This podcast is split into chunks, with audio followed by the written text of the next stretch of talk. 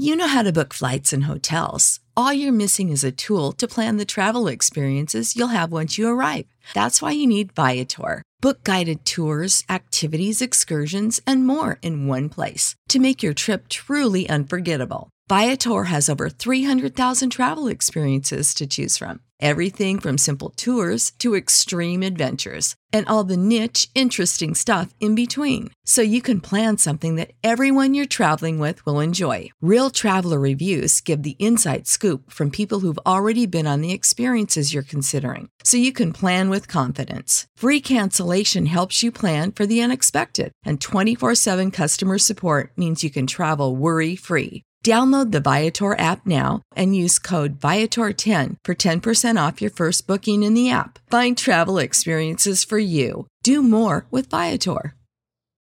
When you need mealtime inspiration, it's worth shopping Kroger, where you'll find over 30,000 mouth-watering choices that excite your inner foodie. And no matter what tasty choice you make, you'll enjoy our everyday low prices, plus extra ways to save, like digital coupons worth over $600 each week. You can also save up to $1 off per gallon at the pump with fuel points. More savings and more inspiring flavors make shopping Kroger worth it every time. Kroger, fresh for everyone. Fuel restrictions apply. This to me is like the really fascinating material.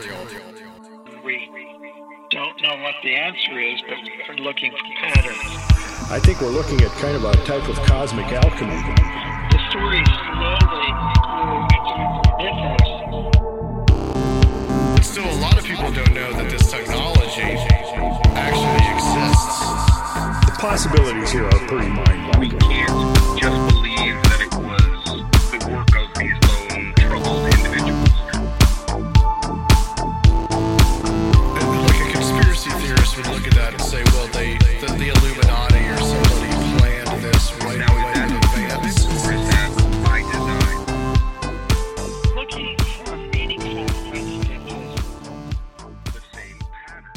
We are already recording, and we're here on Conspiranormal, and uh, we have a guest that I'm very excited about on the line, and that is Diana Walsh Pasulka. She is the author of a book called American Cosmic.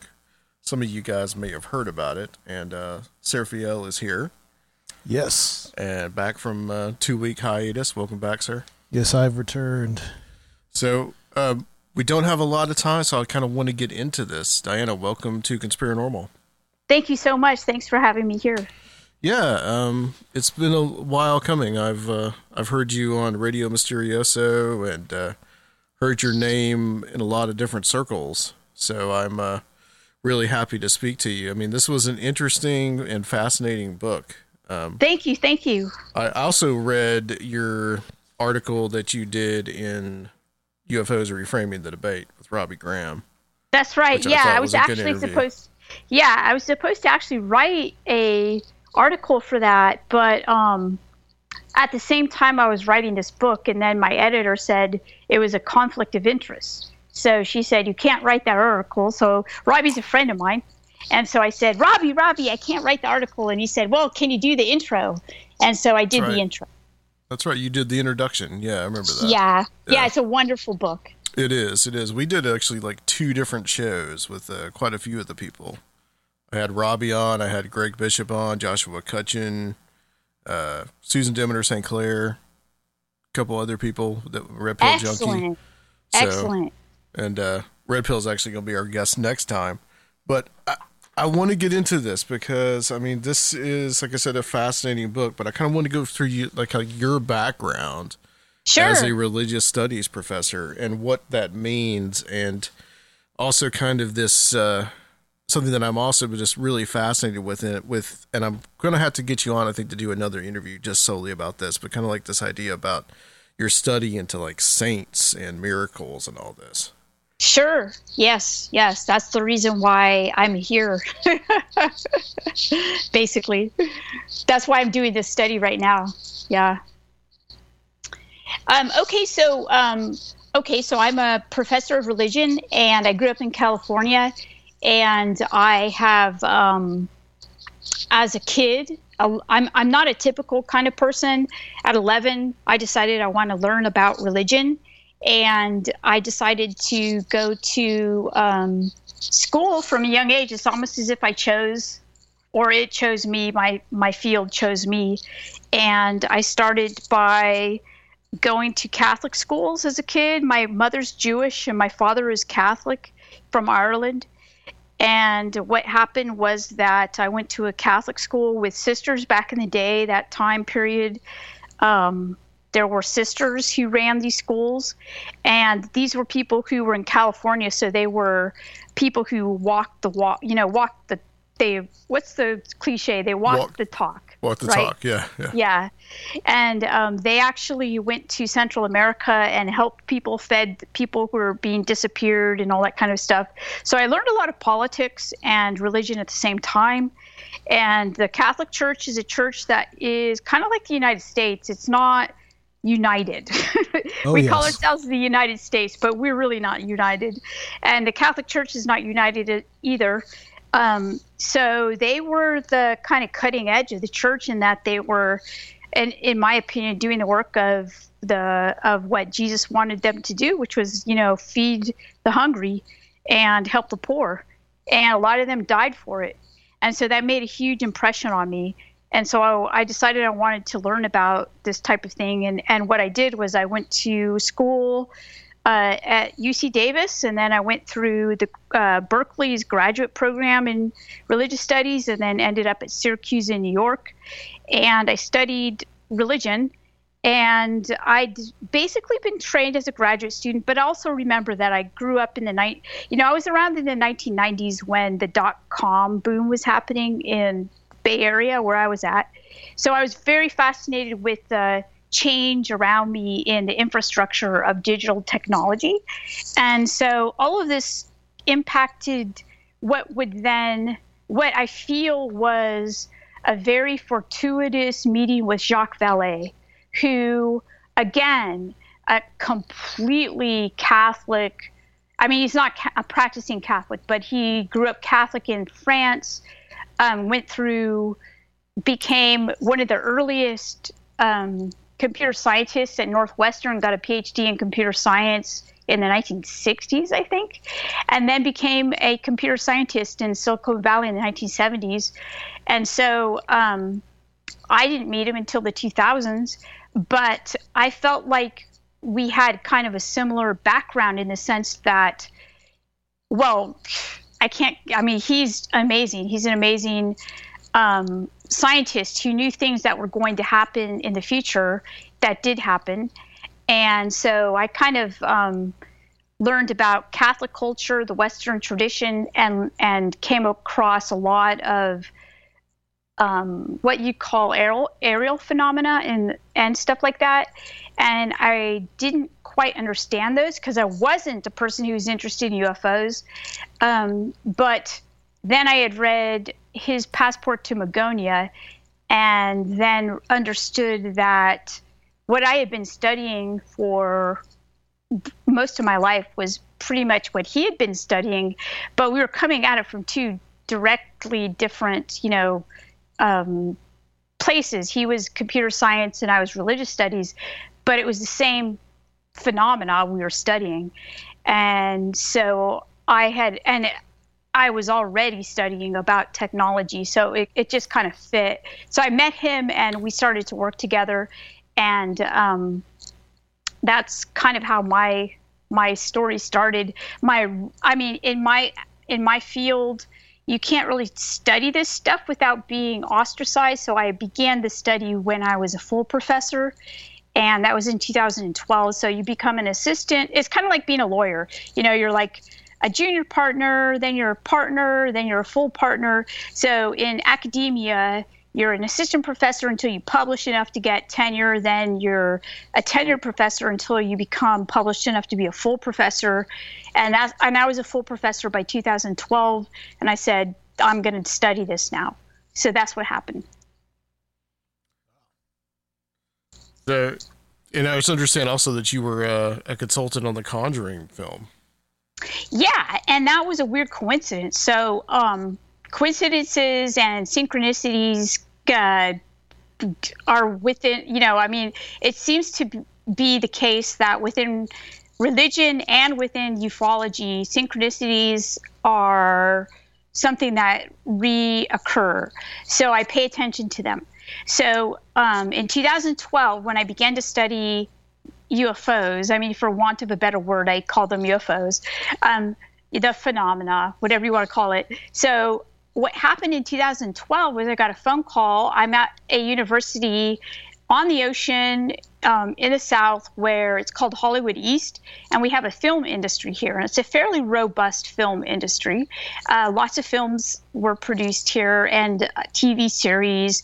One Tree Hill, Dawson's Creek, back in the day, that kind of thing, and so I was called, and and they they were very secretive about it, and they said we need someone to, you know, decipher the Latin for the rite of exorcism, and I was thinking, Hmm. oh, this has got to be a film about, you know, an exorcism. So I said, yes, I'd go. And so I went on set, and it turned out to be the director was, uh, yeah, the director was James Wan. And so um, I was uh, hired to help them. I, I saw that they needed a lot of help, actually. They were writing about Catholic culture, but none of them were Catholic. So I was able to write for them like a little pressy, you know, this is summary about Catholic culture. Ed and Lorraine Warren were traditionalist Catholics. As I specialize in that, so it was kind of a weird coincidence. Now, the weirdest coincidence was this: was that Chad and Carey Hayes, who are the screenwriters for The Conjuring, had actually um, had finished a film starring Hilary Swank, and and her character was a professor of religion and then I had just written a, a one of my first articles published was an article about people like Chad and Carey Hayes who based their stories on quote unquote true events. And so I, was, I had written about them and they had written about me, but w- then we met and they were like, oh, You exist? And I said, Oh, this is like a laboratory for my study. So it, we instantly hit it off. So right away, there's some interesting synchronicities. So yes, yes. How do you get into this world that deals with Silicon Valley and UFOs and weird stuff in the desert? How does this happen to you? Okay, yeah, this is a very good question. So I'm from the Bay Area. I'm from, you know, I grew up there and went to school there, so I'm familiar with that area. So what happens, but I'm here in the South. This is where I live right now. And what happened was that several people from Silicon Valley and uh, people who are interested in the phenomena and technology uh, get in touch with me and um, they want to know about. In fact, some of uh, the some of the people who work for Bob Bigelow get in touch with me, and they want to know some of the things I've written about, say, angels and things like that in the past. And I'm thinking to myself, this is just really weird. Because remember, I don't, I've not thought of UFOs in my life. I have never seen Close Encounter, and I've never seen it still. Close Encounters of the Third Kind. So this is not. You've never seen radar, Close Encounters right? of the Third no, Kind. I know it's really it's a blasphemy, oh, man. right? I know I'm bad. so you have to understand that I'm this is just completely outside of my realm, and so these folks are getting in, in, contact with me. And here i am like studying people like chris bledsoe not studying him. I mean he's a friend of mine. So we're hanging out right? And i'm interested in this experience or experience of like you know aerial phenomena in the sky. And i'm not necessarily thinking that has anything to do with technology at all. But then what i start to realize is that there are these other there's another group other than the experiencers and you know the ones that like chris bledsoe is an experiencer and he's in north carolina. He lives very close to me. That's why we're able to that's why he and i are able to communicate so much. So i learned a lot about his case because we live about an hour and a half uh, way. One of his children went to my university, and I know them very well. It's a great family, wonderful people. And so I start to see what's going on in his life, and I see that there are these physicists and scientists who kind of circulate around him. And I'm thinking, what, what is going on? Like, why are they doing this? Like, this never happened to me when I studied Catholic culture. Like, you know, when I went, you know, seriously. So yeah. I'm thinking, this is very strange. So I, you know, I'm an academic and I take notes, right? So I'm taking notes and I'm, I'm thinking, who are these people? And then I'm getting these emails from scientists who are asking me about my research into angels that appear. And so, so it's beginning to be a weird scenario for me. And then finally, um, and by the way, I had already done this book about the Catholic culture of purgatory, and I had found a lot of aerial phenomena kinds of reports, and I'd kept sure. a log about that. And so I was beginning to make the connections that these were still happening and that people were interpreting them differently. But it wasn't just the interpretation that was different, it was the actual operational capacities that were fascinating to me in this very specific way that scientists were actually gaining information from the experiencers and operationalizing this information into actual technologies that then became um, part of our bodies, basically, kind of like biotechnologies. Wow. Yeah. Can you elaborate on that a little bit as far as the yeah the biotech? Yeah. So um, this is what made me um, okay. So a few times in my research, I had the occasion to think, I think I might be a little freaked out by this. You know, this is just a little too weird for me. And this was one of them was to recognize that biotechnologists were taking information that they were gathering from, you know, whether or not it was inspired, whether or not it was actual, I don't know. I don't have the capacity to tell you that. All I know was that these people were actually creating patents that were then being translated into biotechnologies that were then being um, used by doctors who had no clue, by the way, that where this stuff was coming from, and then integrating that into the into human bodies for benefit. And this was incredibly interesting to me. So this is what I wrote my book about basically. This was the Silicon Valley connection. So then I realized that the people that I was going to be writing about were not the experiencers themselves, but were the scientists who were actually using the information not just from the experiencers, but a lot of the scientists were experiencers themselves. And so I then focused on them and I thought, wow, this is a more weird story than John Mack's story, and I'm going to focus on this. And that, and you know, I I then told my editor at Oxford, I said, listen, this is really not something that I think Oxford would be interested in, but I promise you, I have, you know, this data is all correct. I have corroborating evidence from other academics that these people are really doing what they're doing. I have the patents, and I showed everything to them and they thought it too. They were like, "Wow, yeah, you're right. Let's do it." So that's how the book started.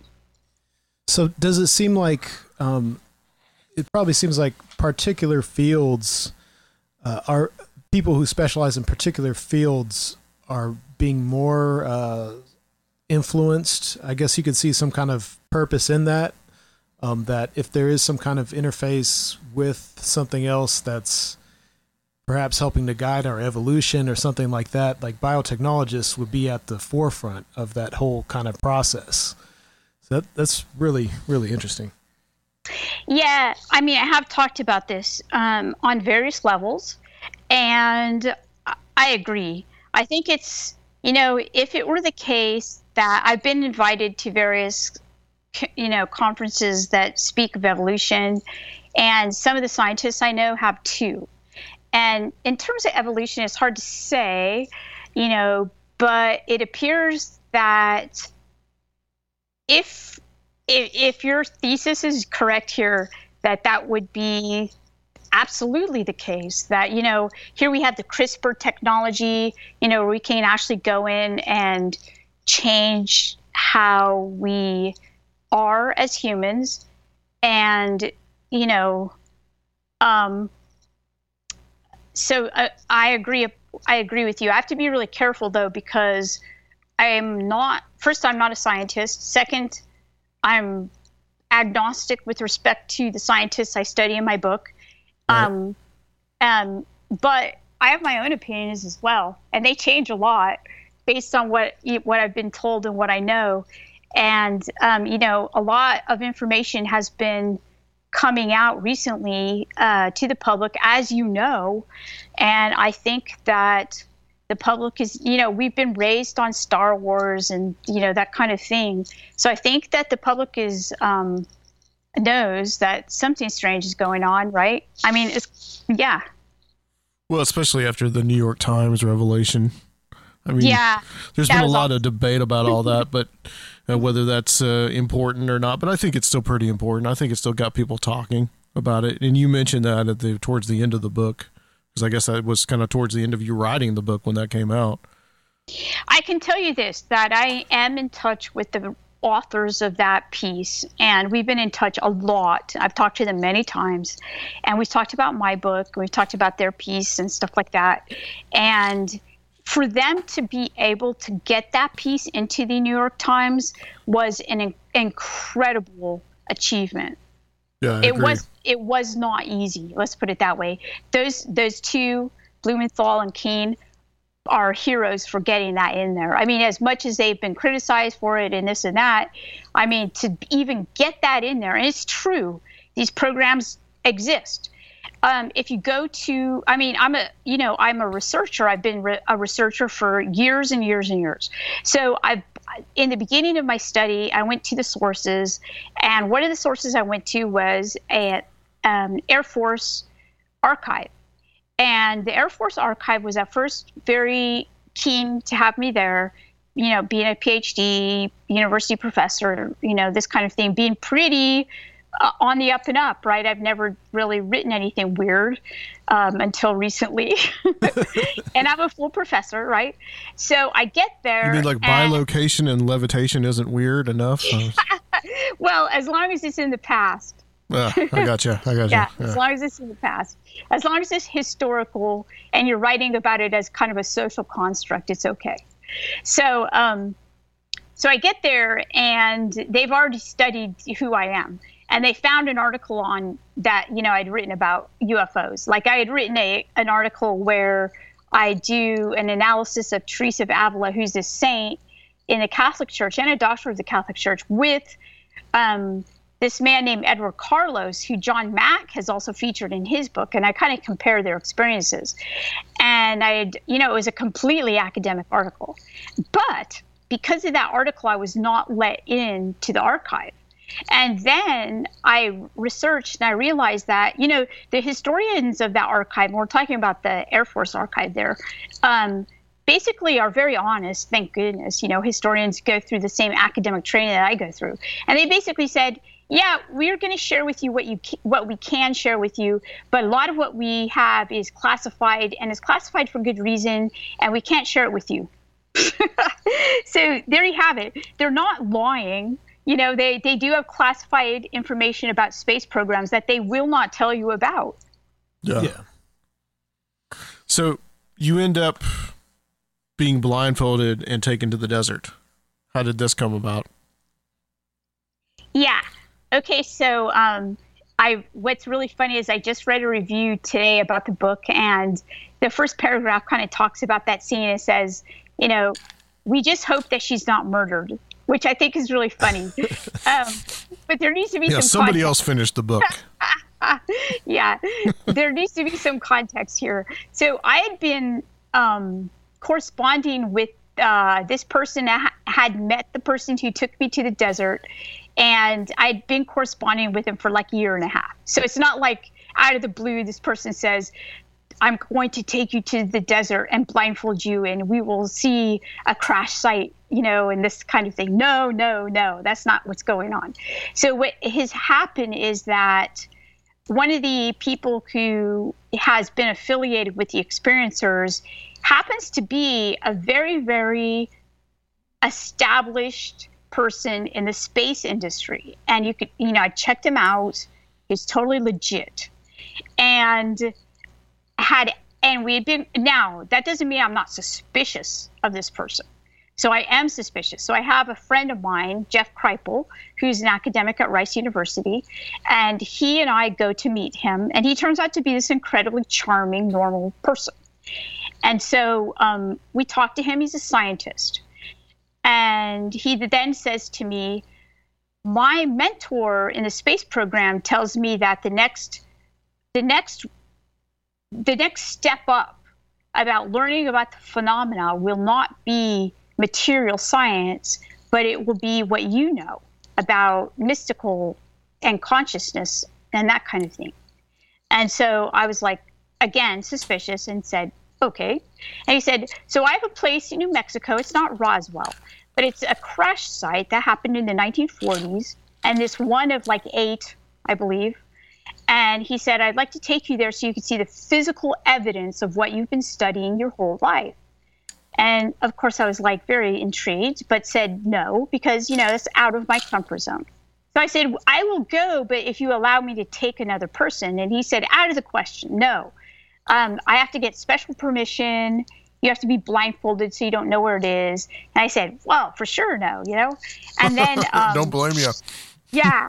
And then um, I had met an academic, I call him James and he's on fire to you know this is one of the best academics biotechnologists in the world and i have the highest respect for this person he's the hardest working person i know and um, incredibly devoted to his job like he lives his job and he's fascinated with this topic he's also an experiencer so i asked him if he would go with me and he said i'll, I'll go with you like tomorrow i'll go with you like in an hour if you told me to.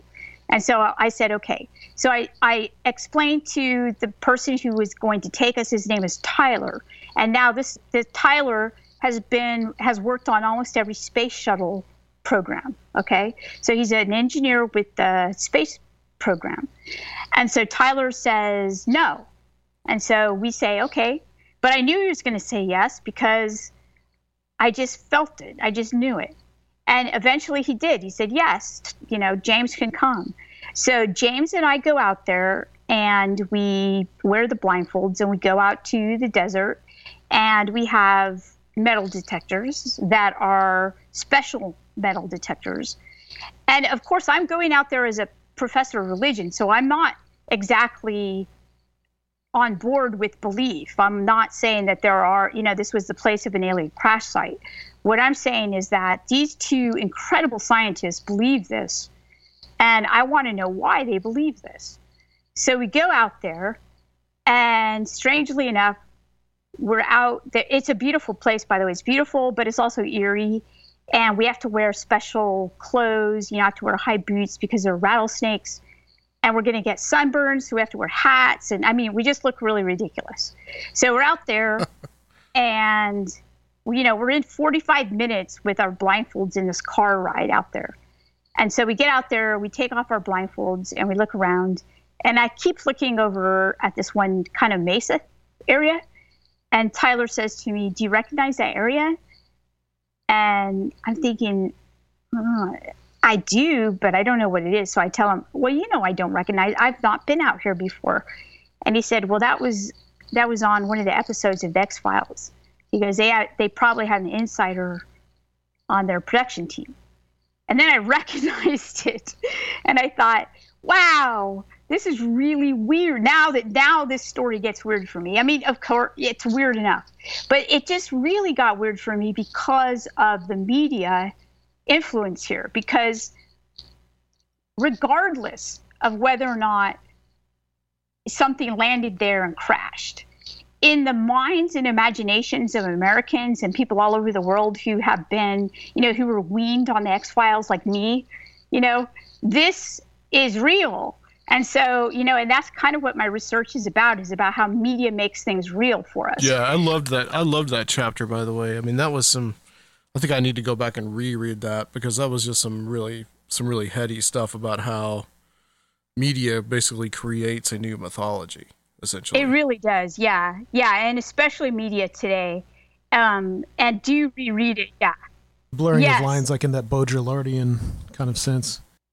Exactly. Yeah, you guys are totally. See, a lot of people focus on the first chapter, the first two chapters, and the and the last chapter, but they don't get that inside book part of the book where I basically say, you know, if there's an alien invasion, this is it. You know, it's like the media that's invading the ways in which we believe and think and practice and and everything like that. Like this is it right here. Well, you said at at that uh, uh, at that moment when you're out in the desert with two, you know, true believers, pretty much, you felt like you were at ground zero for the uh, building of a, of a mythology for a new religion, Yes. Yes. and that's where you know all your your studies into religious culture and the they really, you know, I guess made you realize this, and you tie in the media's role in that also. But uh, I mean, that's really interesting as far as you know something we've talked about too, as far as uh, you know, this being kind of a part of the. It's been interacting with the larger New Age stuff for you know over a hundred years also, but the the belief in extraterrestrials is kind of a religion, pretty much.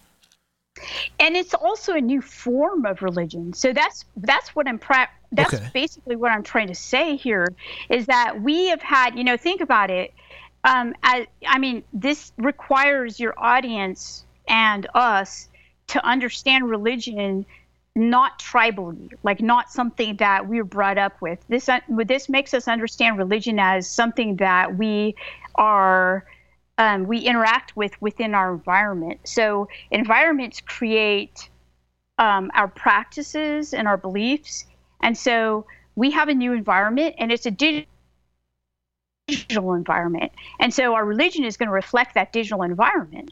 And so think about animism, right? Animism reflects the belief. You know, animism is this idea that you know the spirits of tree. There are spirits of places and trees and things like that, right? So that's a very um, type that's a specific type of environmental religion think of the book religions what are the book religions well you have islam you have christianity of judaism and all of these religions by the way came about through circumstances that were environmental because judaism was not a book religion until its temple was destroyed right so this Right. temple gets destroyed and then all of a sudden it becomes a book religion and so what i'm saying now is that our environment is creating a new form of religion and this is its new form is the ufo type of religion because you don't just have you know you have your experiencers here and there who are important like travis walton and stuff like that but for the most part you have contactees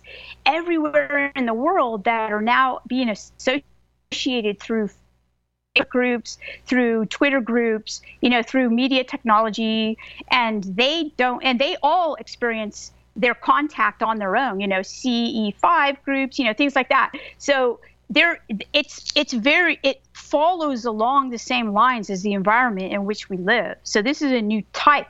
I'm not saying there's a new religion. I'm saying there's a new type of religion. Yeah, there's a lot of media theory in there, even like some of the uh, uh, McLuhan stuff. The medium is a message. This is the you Yeah. know the medium Yes. of this digital technology is just like you know the Gutenberg press was such a big part of Western Christianity. Uh, what we know of it now, this is kind of a new a new medium uh, for this religion to spread in these new Yes. ways. That's exactly it.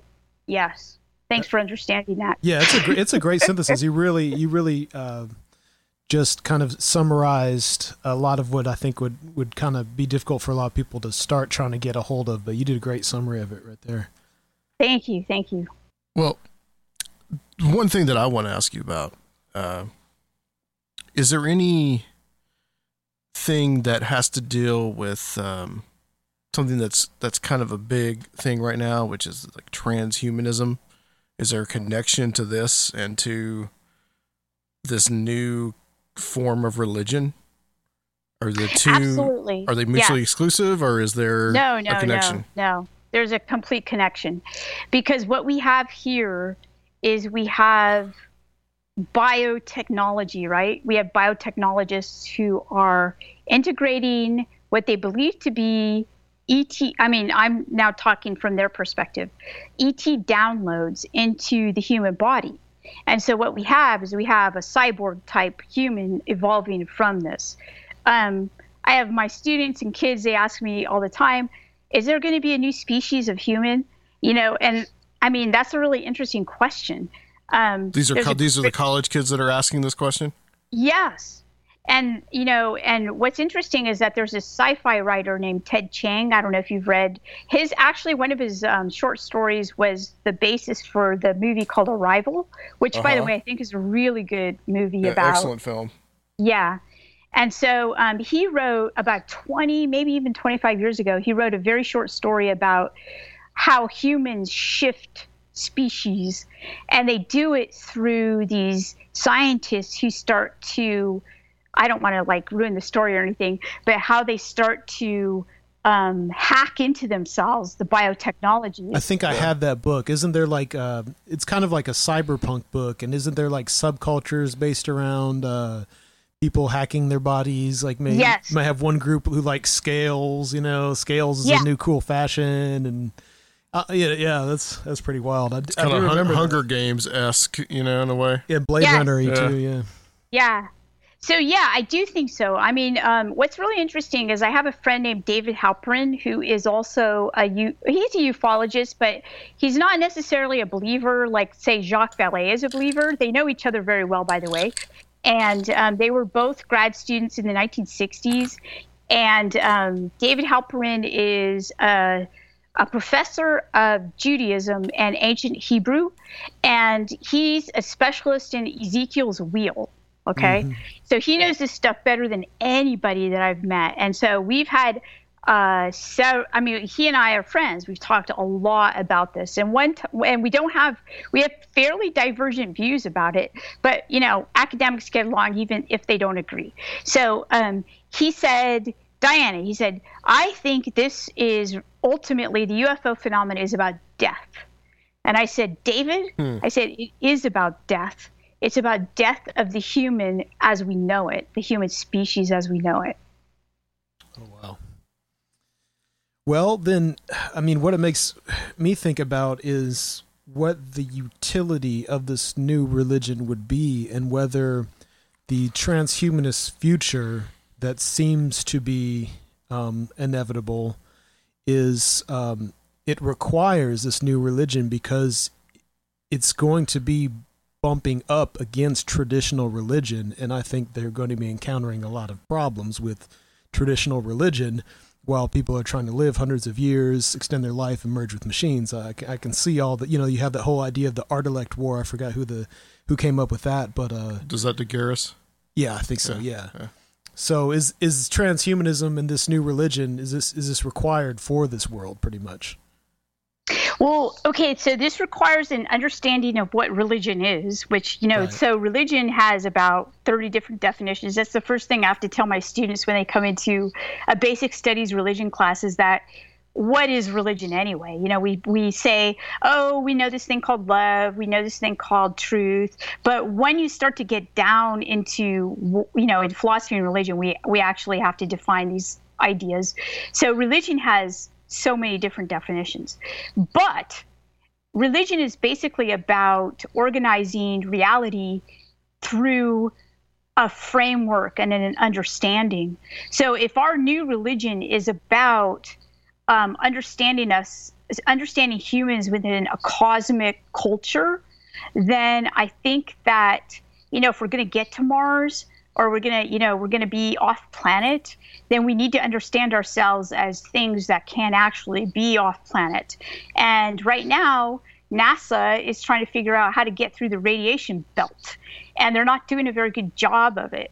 So, okay, so you know, our human bodies as they are are not able to do that. So what they're trying to do is they're they're doing everything they can to try to figure out how does the human body, you know, how can we put something on the human body like almost like a um, medieval um, you know how in the medieval times they wore, the knights wore those suits and stuff. Right. They're trying to figure out how do we, you know, equip astronauts with these suits that can get them through that can actually get them to Mars.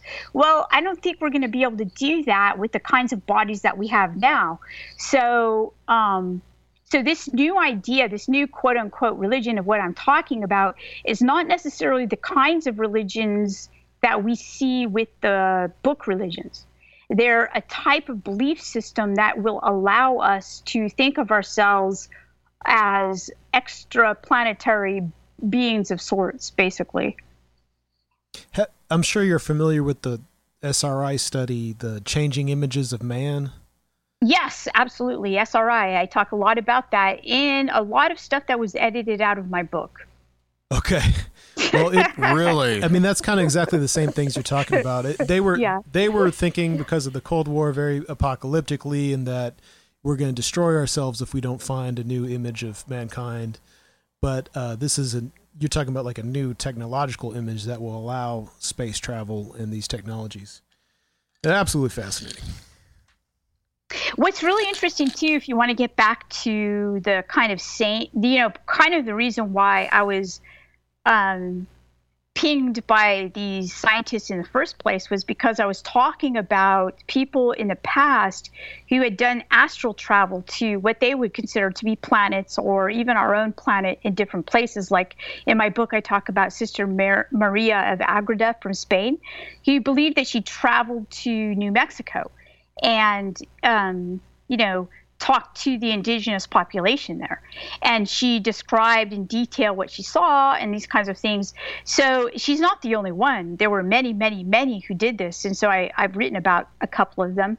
And so people then were interested in that because sri remote viewers had also said similar things. And so i think that they you know i think that the people who are were part of the SRI, especially in the 70s and the 80s, you know, they were un- they didn't know that there was a history. You know, this is the history of religion, that or the Western culture, or even the Asian culture, right? So they didn't know that there was a whole history of people who believed that they astral traveled to these different kinds of places, and if people could actually do that, how how could they do that, and why, and what under what conditions could they do that?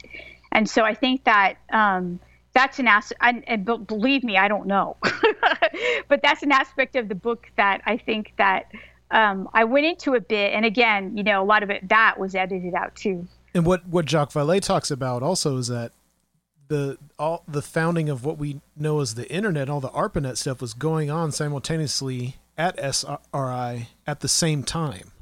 It exactly was. And in fact, um, strangely enough, at some point in my research, I had been talking to various people like Edgar Mitchell, the, the astronaut, uh, several people anonymously in the space program, and Jacques, and people affiliated with Jacques. Um, and then I recognized at one point that, and strangely it came up, I had no idea, but a lot of these people were part of the SRI. And I was like, what? You know, like all of these people who I con- who I knew independently of one another were all SRI people. Now, that's a very strange coincidence. Indeed, it is. Um, back to Maria of Agreda, if I'm saying that correctly. Um, can you go over that story? I mean, because that's a pretty amazing story. It is amazing. So, um, so okay, so I am I'm doing this book on the UFO culture and you know the people who I've met who are scientists and experiencers and are at the forefront of studying the phenomena. And they're not known by the way. These people are not you know you like we we name off all the people we know who study the phenomena. These are not them. Okay? So that's the one thing i These want these are the people people that are in the shadows that are yeah right. they are they're like the fight club you know Private it's like, people, you yeah. yeah you don't talk about it they don't talk about it and so um By the way, I was wondering why you used the pseudonym Tyler. Could that be a reference to Fight Club as well? it's a total reference to Fight Club, Tyler That's Durden. what I thought. yeah, because you know this guy is like kind of unbelievable. I got some hate mail about him, by the way, which I thought was funny because they were like, "Oh, get off your horse! People like this don't exist." And I'm like, um, "Actually, this guy exists, and I have independent corroboration. I mean, Oxford University Press would not let me." Write about a guy who does not exist. Let's put it that way. I would lose my job if I wrote about stuff Yeah. that didn't exist. So I'm not putting myself out there.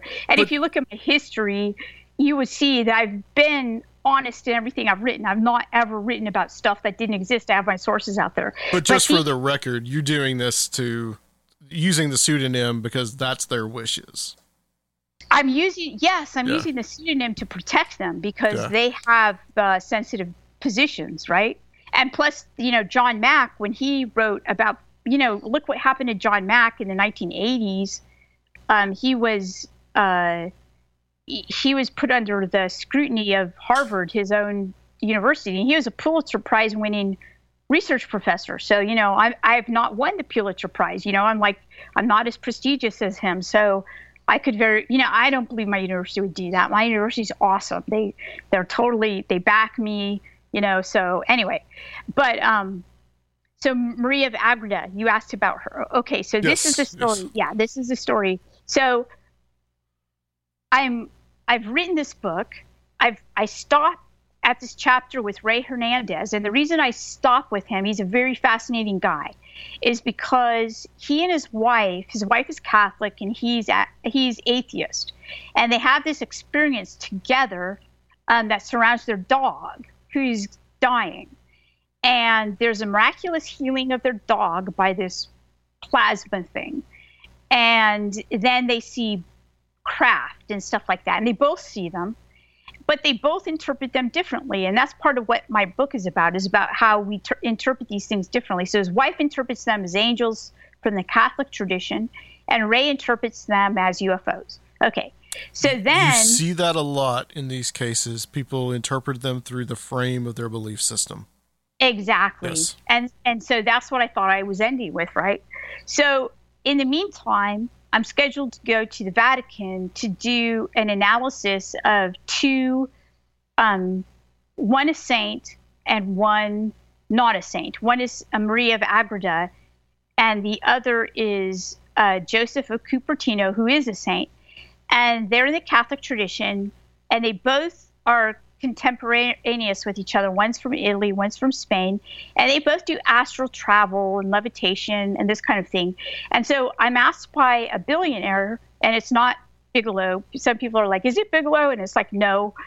Um, but I'm asked by this billionaire to go to the archive because I have credentials to get into the archive, but not a lot of people can get into the archive. So I go there to look at their manuscripts. To, and the question that the billionaire has is why is Joseph a saint, but Maria is not a saint? I mean, they do the same things. And so I said, sure, I'll go look for you. Um, so this is after the book is done. I turn the book in and I go to the Vatican and I start looking through these manuscripts. And oh, by the way, I take Tyler with me. Tyler is the guy who takes me to New Mexico. And so, Tyler, being someone who knows about aeronautics, I figured would know about the aeronautics of levitation. I thought if anybody could help me, he could. So I convinced the billionaire that this guy has to go with me. So he says, ah, no problem, right? So he, Tyler gets there first, but he doesn't have the credentials actually to get into the archive. Although we try to finagle him in, like so, you know, we get some academics to write him letters and stuff like that. And I'm on the plane. You know, it takes about 15 hours to get there. So I'm in North Carolina. So I'm on the plane to get there. He's already there, and he's not able to get into the archive. And so I'm I, I'm texting him on the plane saying, "Well, try this, try that," and there's three stations to get in, and so he's out at the station one, and the, and he's not getting it, and he has a translator that the billionaire has paid for us to have, and so and then he says, "Should I show them my creden- my credentials?" And I'm thinking, I don't really know what his credentials are, but heck no. Like if he shows them whatever credentials he has, they're going to suspect me and they won't let me in. So that's a bad idea. So I say no, you know. But an hour later, he's still trying to get in. So I say, ah, I don't know, just show him the credentials.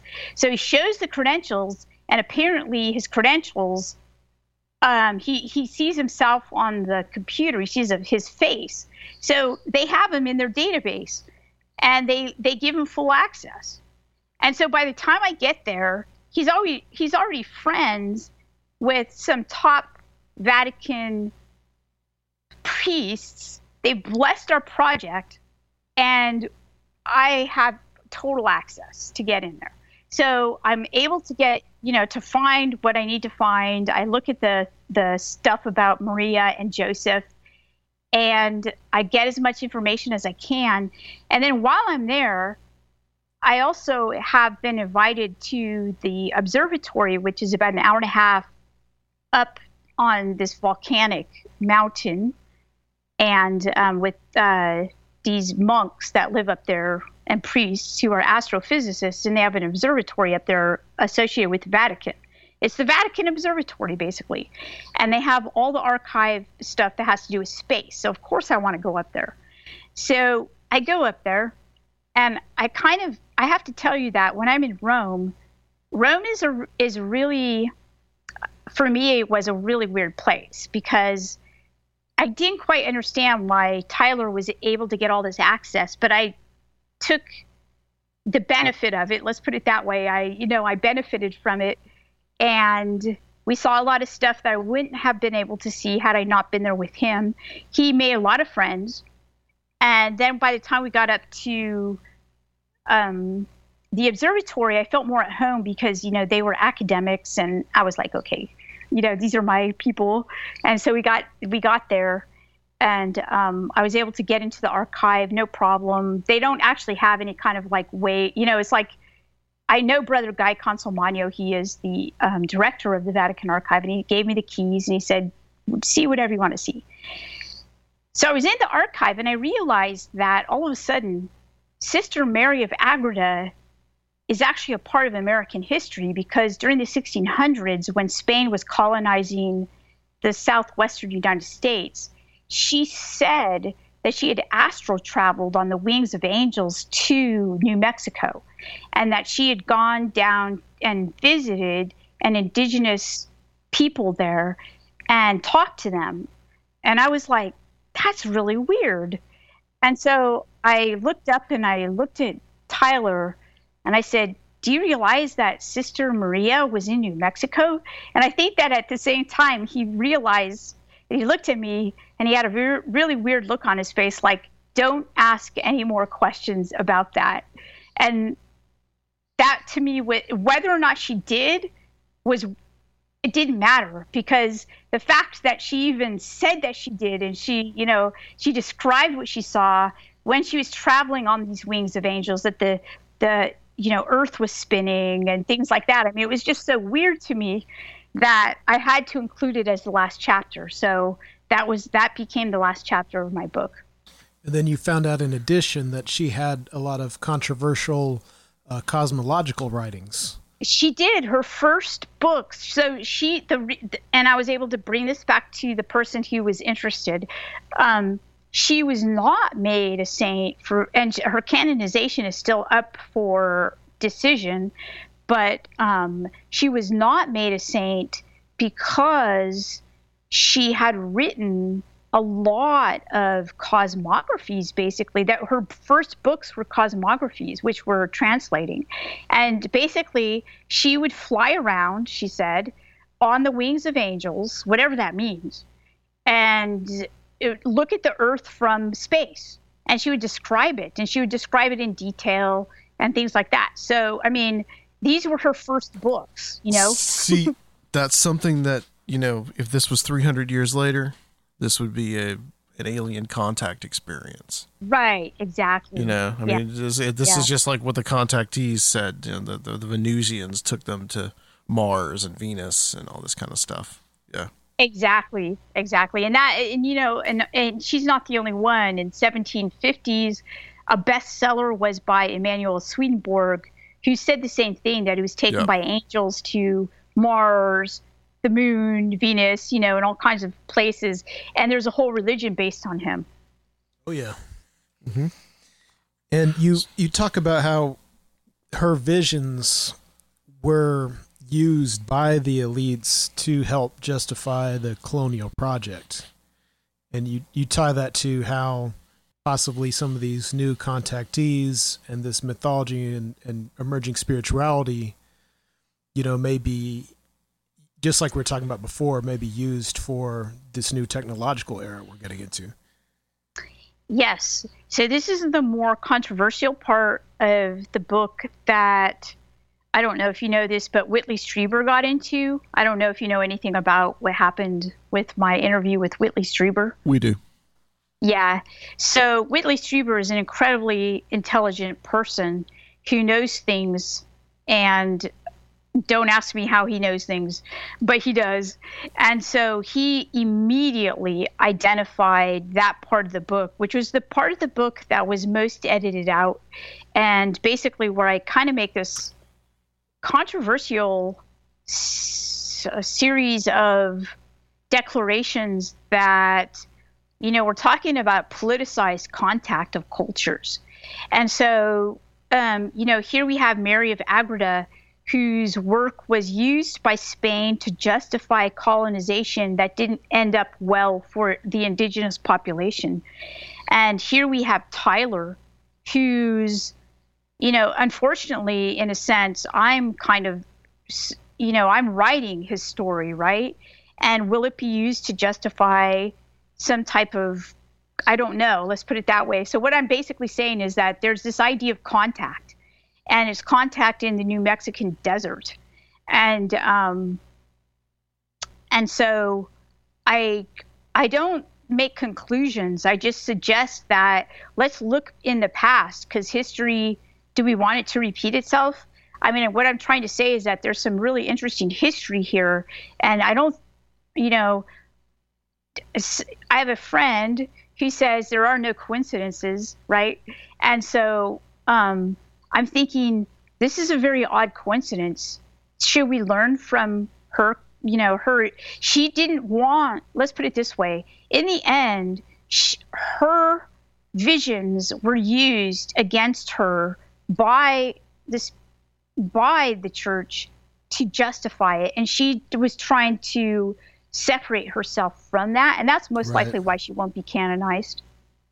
And so, um, you know, and then we have Tyler here, who has a kind of a similar story in the sense that, you know, he's somewhat tra- a tragic figure here. Is, you know, he's he was recruited as a kid basically, and he knows no other life. Now he's given a lot, just like Maria. He's given a lot of status, and he's given a lot of um, uh, wealth right? Because Maria's wealthy. And so he's kind of um, he's kind of occupying this very specific elitist position, even though he doesn't necessarily want to. He was just born into that, right? And so, not that he was born into it as a child, but he was recruited into it. And so, what I'm basically saying is that you have a parallel kind of story here, is all I'm saying and then it was taken and um, elaborated upon in a very intelligent way. Um, but it, I don't know what to say beyond that. Let's put it that way. So I because we, I could, yeah, people can put it together. I get it. Yeah, yeah. I mean, you know, like I said, take the book for what for what it's. You know, my editor I have to give the best credit to. I mean, she's just wonderful in many, many ways. In instances, she said, You shouldn't say this because you can't make the claim. And she's right. So, you know, I did the best I could as an academic to write this book.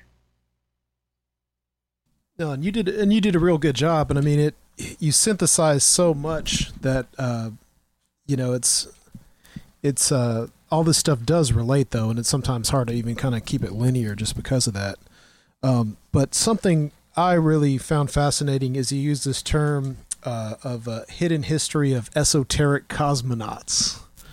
I just thought that was that was pretty awesome. You talk about J. Edgar Mitchell. You talk about the uh, you talk about Parsons, and you talk about the Russian uh, Cosmos, which is something Yes, that we re- yes. recently studied too. Uh, but I was wondering, is there? Do you think there's any any kind of link between these people that isn't just um, kind of random, or is there any kind of organized link you think between a lot of these figures? And is this part of an ongoing tradition that actually has some kind of Yo, we did a whole organized basis? we did a whole show on Russian cosmism one time. Yeah, I mean, I could not even believe what I found when I went back. I mean, American Cosmic is an homage to the Russian Cosmists, the book The Russian Cosmists by the by Jung. I mean, not Jung, but um, Young, right? Who wrote that book and by my my same um, editor, by the way. And um, if you want to know about I think the best book written is his book, The Russian Cosmists. Um, and basically, what he does is he talks about the belief systems of the Russian space program, which are strangely similar to the belief systems of the people who founded our own space program, um, except that the Russians were more Christian about it and less, you know, I mean, we've got, you know, Los Angeles and, you know, kind of like sex orgies and things like that. Yeah. Yeah, yeah, and they have, you know, they have their own weird stuff, but it's it's not like that. Steep, so, um, steep highly in Russian Orthodoxy, even even though for most of the time of cosmism it was a an atheistic society on paper. yes, Yeah. you know what they believed, of course, is similar to well, what I'm trying to do is I'm trying to place Tyler and James within this cosmist tradition Right. that hasn't gone away. Right. So, however, let's put it this way: you ask a good question. Is there kind of a tradition here? That is it a conscious tradition? No, because Tyler had no clue about his own. Tr- he had no clue about Jack Parsons. He didn't even know about his own history of the space space program. He didn't. And James, you know, was only vaguely aware of Jack Parsons and the Russian cosmists. So my point was this was that there is a tradition, but it is not a conscious tradition. And this is where you get into weird stuff like Carl Jung and stuff in the collective unconscious. But there's, you know, um, some some scientists have come out with this idea that there's a part of the brain that can identify this, you know, information that's non um, that's not obvious to us in consciousness, right? You know about that. Yes. Okay, so that kind of explains a little bit about how this tradition could be carried on. Right. Like it's just it's some kind of it's it's in some kind of collective that people access. Yes. Um well because something I- I'm going to get a little more speculative here, but there's this we're talking about technology and the occult. And of course, Jack Parsons is the one who really uh, blends the two more more than uh, you know anyone in in the popular culture. But there's this kind of ongoing occult tradition of contacting the other, uh, whether you know, or other entities, other intelligences, and this is you know very old. And then in Jack Parsons, you know, he had direct connections to the, uh, you know, probably where really the meat of this kind of thing is really going on with the OTO at the time. So with this technology now, I mean, it's it's making me wonder. I know Jacques Vallée kind of hints at some about how these strange phenomenons were even accompanying the creation of the ARPANET at the time, and how uh, there there's strange psi phenomenon that appears to be interacting with technology. My what I'm wondering is, um, are we is the technology itself are we approaching some kind of ghost in the machine or uh, something that allows us to contact something else i mean is this what it's really about and what part of this mythology is about that's Okay, pretty so- loaded i'm sorry no, no, no. That's the that's like, of course, a brilliant question, and the question, right? So, um, as an ac okay, so I have to speak. this is what yes. I'm beginning to do: speaking as an academic, and then speaking from my own opinion. yes So, okay, speaking as the academic and the books that I've been in, engaged with and such, um, and books that I'm reviewing as well, um, there's a great one called Strange Frequencies. I don't know if you're aware of that one. That one's really good. Um, and that one is basically this question, right, about technology. And of course, you know, Mary Shelley asked the same thing, Frankenstein, right? So she yeah. says, you know, she, so this question is, um, is this technology objective from us? And is it somehow interacting with us as the other. I think one of you has what brought that up earlier, right? As something entirely objective from us, right? Okay, so that's why I bring in this very controversial philosopher Martin Heidegger, who unfortunately was a Nazi at one point. And not that I enjoy that. I mean, I don't. But he does bring up a good point in the 40s and the 50s. He writes in the 30s, 40s, and 50s. And he basically says a new era of humanity is upon us, and it involves technology. And this technology is not us. And he's basically saying that we think that we utilize technology as something that is we use it, right? Like, you know, we use technology like a hammer, right? We use it. Well, he says, well, we're entirely wrong to think that. And then he explains kind of that there's kind of a mystical um, relationship with technology. And that's where then I go, I go to Jacques Vallée and I talk about his own work. And so if you read some of the early, and by the way, you can, any of your listeners can go on to academia.edu, which is a free place. You have to put in your password, but it's a free place to access Jacques Vallée's early work in the 70s, where he's uploaded a lot of his work that we weren't able to understand at the time because we didn't have the technology to understand it, and now we do.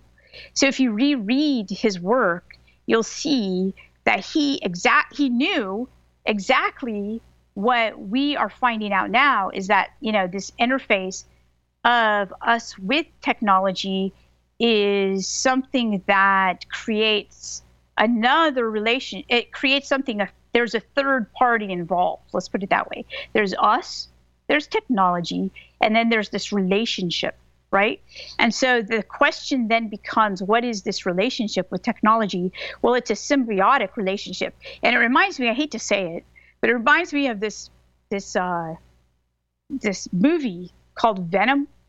Mm-hmm. Okay, so this movie called Venom is about this bio Right. thing, right? Okay, so and in fact, the bad guy is Elon Musk, right? And the the uh, you know, it's not obvious. I mean, it's not Uh, said. It's not pretty really. Elon Musk. It's essentially Yeah, yeah. Elon, Musk. yeah, Okay. All right. Yeah. Okay. So okay, so basically it's this um, organism that permeates us. It can permeate us if we have the right hardware, right? And so I think that what's happening now is is biotechnologists are um, trying to figure out. I mean, this is this gets into some really controversial Yeah. science. I mean, you And- can get as speculative as you want. Yeah, I'm afraid to go there though. I understand. I guess I've been so trained, you know. But let's put it this way: some scientists today are identifying hardware that that is kind of like the venom hardware you know which is symbiotic with our technology and which is not and i and a lot you know tyler has told me so many times get off of social media get off of technology it's creating an addiction there's a dopamine um, reaction that happens with it but worse than that even and he doesn't exactly explain what the Yeah. worst of it is that is know, a big attitude in Silicon Valley because you do hear about that. You hear about how the people, in, a lot of people in Silicon Valley are sending their kids to schools where they're not um, around their phone all the time and they're not raising the them on their phone. yeah Yeah. I agree with it. So it's a it's um yeah. So okay, but that doesn't mean it's bad. That just means that we have to negotiate our relationship with it is what it means. And that right now we're just consuming it just like fast food and that's bad for us. We need some uh, pentagrams on the floor to keep all the social media bots from getting into us. some seals. Well, I I wanted to ask you, Diana, before I let you go. I mean, the the UFO phenomenon itself and the whole like the concepts of alien abduction, alien contact, which is really what I prefer to call it. Um, you know, you talk a lot about in this book um, about other people's experiences, but what are just what is your personal view of some of that stuff? So, okay, um, I guess, okay, I guess that what happened to me was that I grew up near Folsom Lake, and Folsom Lake apparently was a place where things happened that, um, so I don't know classified information, but I know what is classified. And something happened there that was classified. And I don't know what it was. But I, that's where I grew up. I literally grew up less than a quarter of a mile from there. Okay. So I was constantly at that lake. And so when I was a child, and my brothers too, we grew up um, seeing things. But, and, you know, one of my brothers was chased by something once. And so, um, you know, I have a fairly, I want to tell you, I have a conservative family. So I have, like, you know, my, one of my brother brothers was in special forces. The other one is a lieutenant. So you know, we're not we're not like do AG, you know, people who are basically saying this, and nor would we, because it's not the best thing for our careers. But um, but that's where we grew up, and so my own experience was that I didn't think about it. I just, but once I started to, but I was fascinated by these experiences as a child. And that's how I decided I was going to, I decided I was going to study this when I was 11. I mean, that's not normal. And so I went into graduate school. I studied it. I studied it and studied it and then recognized at this late time in my peer, you know, I'm not super old, but I'm not like, you know, an undergrad or a graduate student. So I recognized that what I was studying my whole life was basically these experiences, these contact experiences. And then I was, I, I mean, it f- f- really did, um, uh, for want of a better word, blow my mind. And so I was extremely disoriented for about a year. And then I started to go back into the Catholic tradition and reread the original sources of some of the saints' experiences and realized that's what I was like. I was interested in those because of that, right? And so I was like, wow, really? And so that's how cross pollination. Yeah, that's American. That's how American Cosmic came out. You know, just from this organic realization over time of someone who really was never like I said, I never saw close encounters or anything like that. But I went as a kid, about 12 to 13, I used to wander around at night, and my parents didn't know. When they found out, they were they forbid me to do it, but I did it anyway. I would leave my room, I'd walk outside, and I'd look up at the sky, and I'd say, "Come on, come on, and take me back." And um, you know, and I never understood why I did that. And so that was always this big question mark for me. Like, that's a really weird thing for a kid to do. And so then as I got, you know, into the study of this, I was like, I was frankly really freaked out by it. So that's my experience. So the, I, we really hadn't touched on yet um, the reason you guys were out in the New Mexico desert to begin with, which corresponds to another area of your research in the Catholic studies which is in the Catholic studies, it's the, the relics. And you all actually uh, found some objects out in the desert that do have some kind of strange components to them. They don't seem too uh, too normal, to say the least. Yes, so we did find some. When we went out there, we were out there to find um, evidence. So this was allegedly a, an, a place where an alien craft had crashed in the 1940s, 1947. And there were about seven or so or eight of these places in New Mexico. And this was one of them. And so we went out there and we we did find some of this stuff. And James and I, being the academics, we we would, you know, we would kind of like secretly look at each other and say, are these planted out here for us to find? You know, so that question of whether or not these things were planted out there is uh, never answered in my book, right? Because Yeah. you know, but I mean, some of the things that I saw, you know, like James looking for this thing, his his metal detector goes off. He wears these gloves and he's looking down through these rocks and he pulls this stuff out. I mean, I would not stick my hand through those rocks because of the rattlesnakes and everything. So, um, you know, they would have to have done some really good planting out there. But yeah, we did find some stuff. It, it is, it was analyzed and it is analyzed. It's not with me. I don't have it. Um, I wouldn't know what to do with it if I did. And apparently, from the scientists that I know, they say it's anomalous. So, And it, it does have that parallel with your religious studies in that uh, oh, it does absolutely. So, you know, within almost every religious tradition, if not all, there are relics. There are sacred relics. So, sacred relics could be like, you know, the um, uh, you know, the shroud of Turin, right? Mm-hmm. And you know, things that cannot be explained. And so this is so this is what I say. I say that these are the relics. You know, and, and again, when Blumenthal and Kean's article came out, they talked about these things too.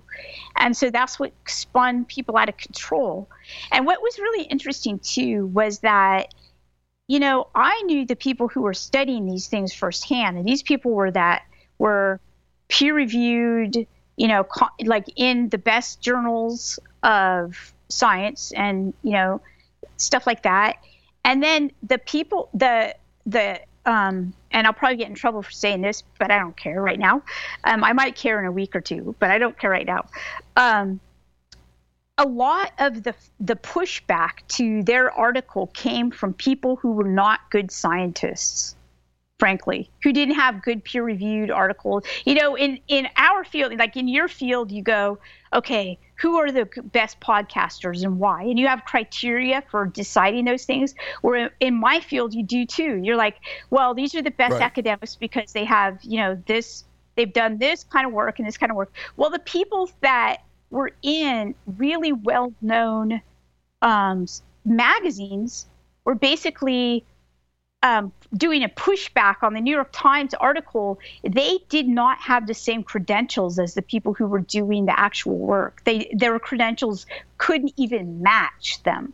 So I knew that most of the public didn't know this because they don't know how to assess the sources. But anybody who who could would just say, well, this guy doesn't, he's a retired guy who has not published in 10 years. And he's basically saying, you know, this is just graduate student work. No, no. Well, Diana, this has been incredible. I know that you got to get going. Uh, we've kept you at least 15 minutes over time. Um, so But it was a great time.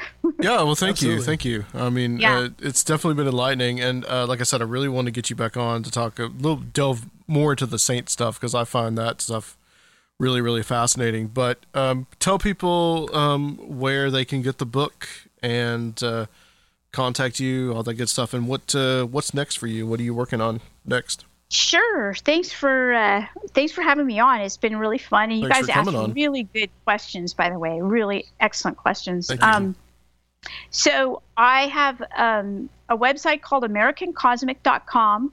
Um, uh, people can get the book on Amazon, Barnes and Noble, um, any place you know that. I think there's a discount. I can send it to you for the site on Oxford, but I think it's actually the same price if you just uh, like. There's some good prices out there on Barnes and Noble and and um, Amazon. So, um, but I'll definitely send you the discount code, and you can put it up on your website. Um, and uh, for next, what I'm doing, I'm kind of like waiting for a while to kind of like uh, deep, you know, to process going through this research because it was a pretty intense uh, experience. And if I do something next, it, it will be about synchronicity and the communi- the ways that these scientists believe that they communicate with the beings. Nice. Out of curiosity, speaking of synchronicities, have you uh, or read or familiar with Mike Clelland's work on owls Oh, and are synchronicity? you kidding? he is like the synchronicity, like God. Yeah, he's something else, isn't he? Yeah. Oh yeah, Yeah. yeah, absolutely. You actually like, in one spot of the book, and I can't remember where, but you remember I remember something talking about an owl or something like that, possibly. So it was kind of yes, interesting. Yes, Yeah. yeah. No, Mike Clelland is is awesome. I've never met him in person, but I consider him a friend. Yeah, he's something else. Yeah. All right. Well, that's excellent. We're going to close out this section, Diana, but stay on the line for us, and we will be right back to close out this show on Conspiranormal.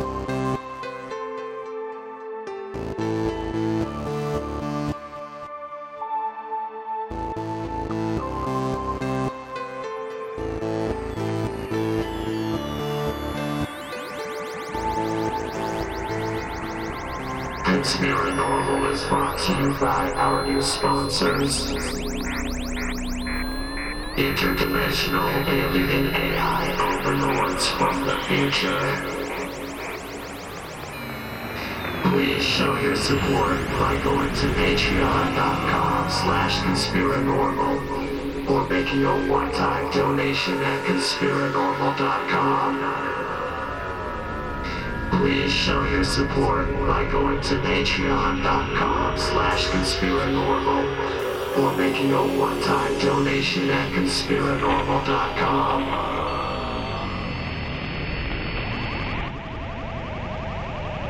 And now, back to the show.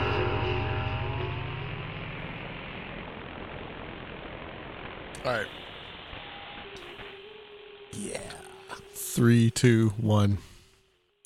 Yeah. Yep. Um, where to where to start? Yeah, I do have to say, I think we have one of the most interesting American cosmic interviews. E, uh, what it lacks for in linearity, perhaps it makes up for in other ways. Yeah, I uh I was pretty impressed by that and I was you and I both read the book.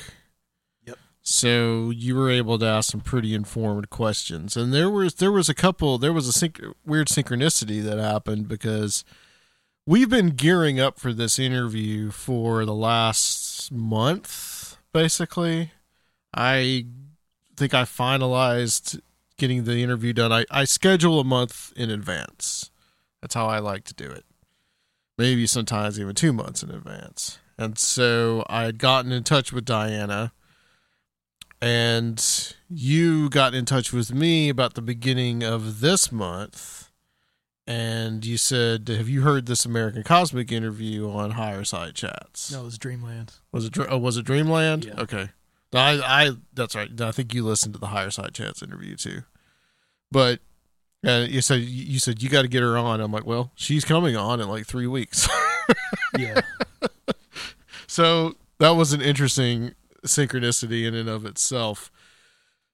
Uh, there's a lot to unpack here, and I'm gonna kind of let you go over some of your thoughts. Oh man, I mean, it was like it, was just it's strange how much uh, of these different interests, um, my different interests, kind of all coalesced in this book as far as like the UFOs, religious engineering, myth making. The uh, when I was younger, I was real into the the a lot of the early transhumanist theories and, and the postmodern media theories, and then with these artifacts they found in the desert, it's just right along the lines of all the cosmic alchemy stuff we've been studying lately too. And it's Right. like all this stuff just came together. And then there's this whole weird kind of secret society aspect to it, and just it's pretty it's pretty wild synthesis. Um, With the biotechnology stuff, that was that was interesting. Um, Yeah, that was a little new to me.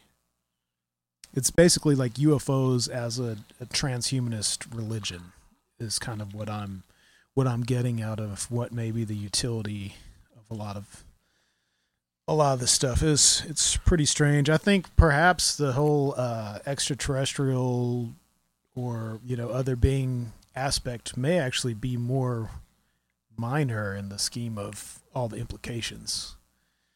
Um, it's pretty strange. You see, transhumanism and UFO, in my mind, are not two things that have necessarily gone together. Right. So, is it the technology aspect of UFOs and transhumanism that is being fit together to kind of create this new Right. belief system? Yeah, and there well, there, and there's always been that whole uh, you know philosophical exercise of, of uh, are aliens us in the future, in which they would be some kind of Right. uh, consciously uh, you know engineering our own evolution, and uh, so that's really interesting. But God, I don't I don't know where to start, man. Yeah, the whole time travel aspect. Well, let's start with Jacques Vallée. There's a good place to start. And I want to, next week, we're going to talk to Red Pill Junkie, and I'm going to kind of want to continue this discussion with him because he's a huge Vallée fan. Now, there's, uh, you know, Jacques Vallée, apparently Diana knows him. She talks about him in the book, meeting him and all this. Now, he is, of course, uh, very famously was, I think, Francois Truffaut. I think that's how you say it. I'm terrible at French. The character that was played by that director in Close Encounters of the Third Kind was based on Jacques Vallée. Right. Uh, Vallée wrote several books, one of which he mentioned, which was Passport to Magonia. And Vallée is pretty instrumental, along I think with John Keel, of pretty much looking at UFOs not as nuts and bolts, but something that's interdimensional or spiritual or archetyp- archetypal or whatever word that you want to use for that concept. It's kind of the ultra terrestrial kind of concept. Um, you know, looking at fairy lore. Um, if you've listened to this show or Where Did the Road Go, you know, Joshua Cutchin talks a lot about that. Tim Renner talks a lot about that. Uh, so a lot of these got Red Pill, they're all influenced by Jacques Vallée. But Vallée is also retired from the whole UFO field and went into the private sector and he went into Silicon Valley. And apparently in the 70s, he was pretty influential, as you mentioned, in developing, I guess, what the ARPANET and working Yes. for Stanford Research Institute. Right. And you actually found something in a screenshot. I'm going to see if I can pull it up here. It's been a while. Do you remember what I'm talking about? Uh, yeah, I believe it's uh, something from a Red Pill article. Right. Yeah, here's the picture. So I think you had to resend this to me because I didn't quite catch what the what it was, but this is I guess a PowerPoint slide or something, and he's standing right in front of it, and he says three conclusions: new digital media such as social networking exhibit spontaneous psi phenomenon. This has been known for 40 years. Frequent synchronicities, answers typed before unexpected questions. Uh, there is a chapter in the book about, um, in American Cosmic, that is, about synchronicities and about false synchronicities Mm-hmm. that uh, people ha- were experiencing as they were on social media as advertisements popped up. I guess when you mention something and your computer is listening to you, but that's a whole other show. But that they know and they expect those things to happen, but still, when that happens, they still have the same reaction to it Right. and it's right. still as profound, even though they they expected it to happen. So we're getting into some interesting territory here, especially with Vallée, especially with some of his ideas and his working in Silicon Valley. Is this idea of the ghost in the machine? So, is there some kind of, you know, we had that really crazy ranting interview that Alex Jones gave on Joe Rogan not too long ago. right. Right. where he was talking about the Clockwork Elves Yep. and he was talking about Silicon Valley. I don't want to sound crazy here, but is this a new alchemy? What's going on? Is this a new technology and they are bringing things through, Right. essentially? Or creating something new. Yeah.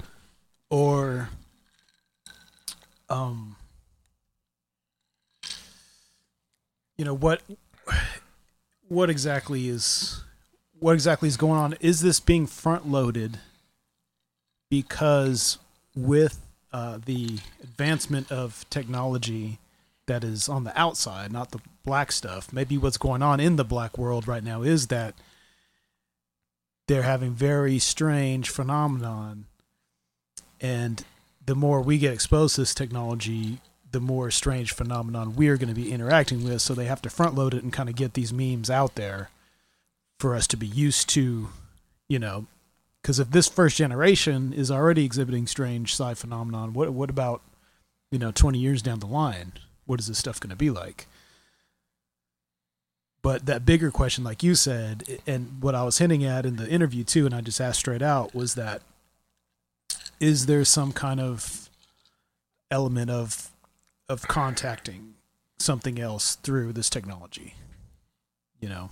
And what what is are we creating something totally new or is this something else coming through? Like what is very advanced artificial intelligence going to actually be? If it has a s- you know if we have a spiritual dimension to us if we have souls like are these things going to be spiritual too? I mean you know the technology of uh, sigils is what people used to have and all these elaborate uh, you know mathematical and geometric systems that they were you know they thought they were either changing their minds to be receptive to things or that through this you know that that that those sys- magical systems served as a technology. Um and even you know we've talked to i know we talked to to ren about like the cybernetic uh you know you can you can view cybernetics as magical and there's weird parallels to it. There's all kind i mean that's the really old cybernetics so what is in all this uh what is what are we going to encounter in all this new technology Yeah, are we making something that is abstract? Are we making that manifest in reality? Okay. Yeah, go back to this the show, the episode we did with Mark Stavish, where we had a difficult time wrapping our brains around this idea of the egregore. And basically, as I've described it, the egregore is a tulpa on steroids. But an egregore can be inhabited, according to him, Stavish, by something external. So, some spirit, being, demon, whatever you want to call it, could actually, God, could actually inhabit. Good lord, I'm starting to sound like Alex Jones. could actually inhabit this this egregore, and the idea of a tulpa is something that we create, and then you take it to one level to an egregore, something inhabits it, and it becomes something completely different. I don't know if we made this point in that show, but is not the internet? Is that not essentially a tulpa? Is that not essentially an egregore? Have we imbued this vast repository of knowledge with some weird kind of life, essentially? Well, and she talks. She referenced uh, um, a, a cyberpunk book. I believe it's called Ribofunk. I think that's the name of it. It may be something different, but I encountered that in a different book called Ribofunk.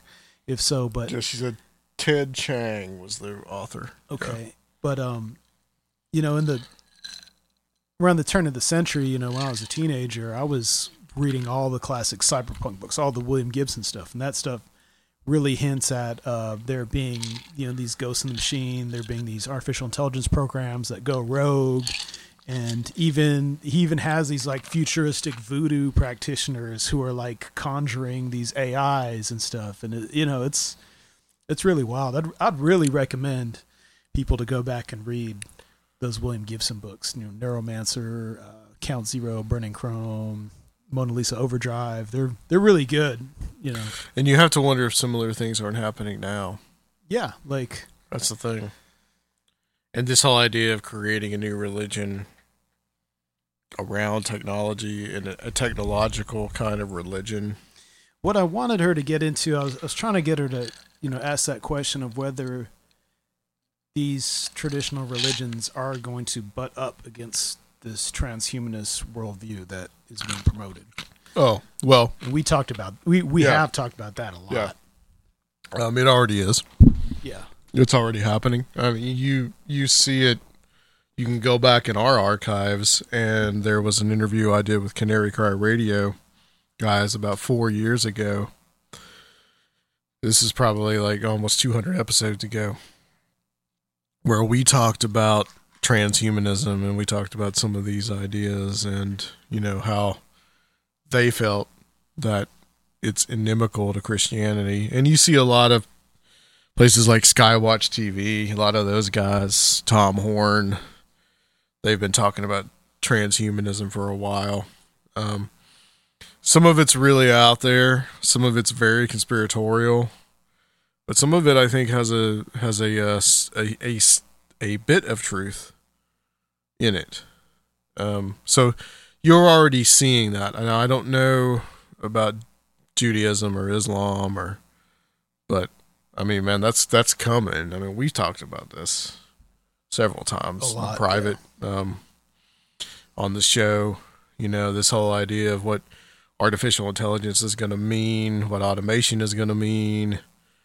Um, What the new class system is going to be. Right, right. And the crazy stuff of that I didn't make this point, but I'll make it now, where you basically have this new kind of like nobility Absolutely. in like you know Silicon Valley. You, know- you know th- this whole attitude of we don't want our kids to be addicted to the technology that we produce because we know it's bad. yeah. Well, any drug lord doesn't want their kids doing the drugs. Right. But for the little people out in the world, we can give them what they want. Yeah. And that's that's a that's dangerous. when she's hinting about that, you know, the how terrible social media is, that it's even more than the whole dopamine addiction thing. I mean, is that is she talking about some kind of uh, thing that's feeding on all of our information? That possibly all this information is creating some kind of weird, you know, Could uh, be. something similar to a consciousness or independent thing. I mean, That's some Unabomber shit. I don't Well, know. yeah and, and where you know where is um i'm surprised that there is not kind of a a, a luddite neo-luddite rebellion yet know it's probably coming um, well, I, I I think that you have two things going on. You have the absolute um, generations that have grown up with the internet not knowing what not knowing what it was like without the internet, not knowing what it was like without some kind of smartphone. I mean, you literally have that now. You got to remember, I mean, there are no children alive now that were born in the 20th century, literally. Yep. So we are moving into that new age. And for older people, I think there is still this fascination with technology where, you know, even I'm like, you know, the same way, you know, like, oh, my phone can do this. My phone's pretty neat, right you know? But, it's just like a second skin to them Yeah. another appendage right. So I think there's there's there's still this fascination, and when when it's you know when it begins to affect people in their pocketbook, when you can't get a job anymore because you've been replaced by a robot, everything all right? So, you know that's uh that I think will be the might might be the turning point. right but then uh, you know that's going to come along with uh, newer, better ways to keep people entertained. Mm-hmm. So the bread and circuses are going to become better and better with higher resolution Are you- until eventually you get some kind of uh, you know virtual reality thing, or like in the William Gibson books called SimStim, I think it was called, where it's like a direct neural connection. And that's what all the pop stars and all the lives, alternate lives you can live. You know, it's probably gonna, you know, there's that aspect to it. So, who knows? Maybe that'll Jeez. give them their bread and circuses. That'll be sufficient. Yeah, that's kind of what you see in the um, the prequel to the redone, reimagined Battlestar Galactica called Caprica. There's this space where uh, people can go. It's like a, almost like a second life kind of thing, but it's a virtual universe, and the actual technology or actual like AI to create the Cylons is in there because the guy's daughter that creates them dies, but she left her avatar in there. So yeah. So I'm uh, I'm just watch Battlestar Galactica, people. Okay, you'll see what how this ends. just remember, all this has happened before and will happen again. And on that note, Sergio, tell everybody where they can find our virtual presence on the internet and uh, send us some money. Well, you could go to patreon.com slash conspiranormal. Um, you can also give a one-time donation. Uh, possibly, we're getting we're getting the website revamped right now, so I don't know what's going to happen when when you all hear this. But you can give one-time donation. knows? Yeah, at conspiranormal.com if you don't want to sign up for a, uh, a monthly payment. But uh, we got some cool stuff up there. We got some extra episodes, and uh, we're trying Yep. to make as much of that content as we can. We're trying to start doing some more romper rooms for patrons Mhm. only. And we're gonna we, we should uh I'm gonna try to have one up for April. And uh hopefully another Patreon episode up for April as well. And trying to do more video content too. We've got some ideas for some little documentary type things, little just simple guerrilla films. Uh, but uh, yeah, please contribute. All right, guys. Join us next week. We're going to be with Red Pill Junkie. We're to talk some more UFOs, Jacques Vallée, and get his thoughts on all this stuff on Conspiranormal. Brain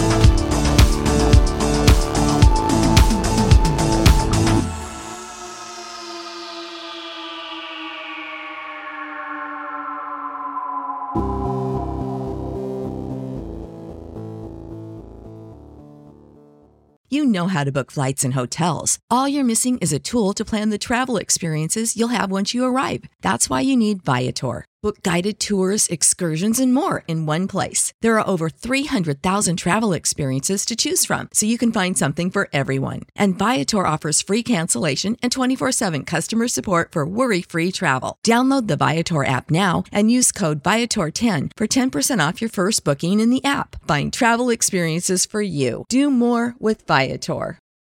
For the ones who work hard to ensure their crew can always go the extra mile, and the ones who get in early so everyone can go home on time, there's Grainger, offering professional grade supplies backed by product experts so you can quickly and easily find what you need. Plus, you can count on access to a committed team ready to go the extra mile for you. Call, clickgrainger.com, or just stop by.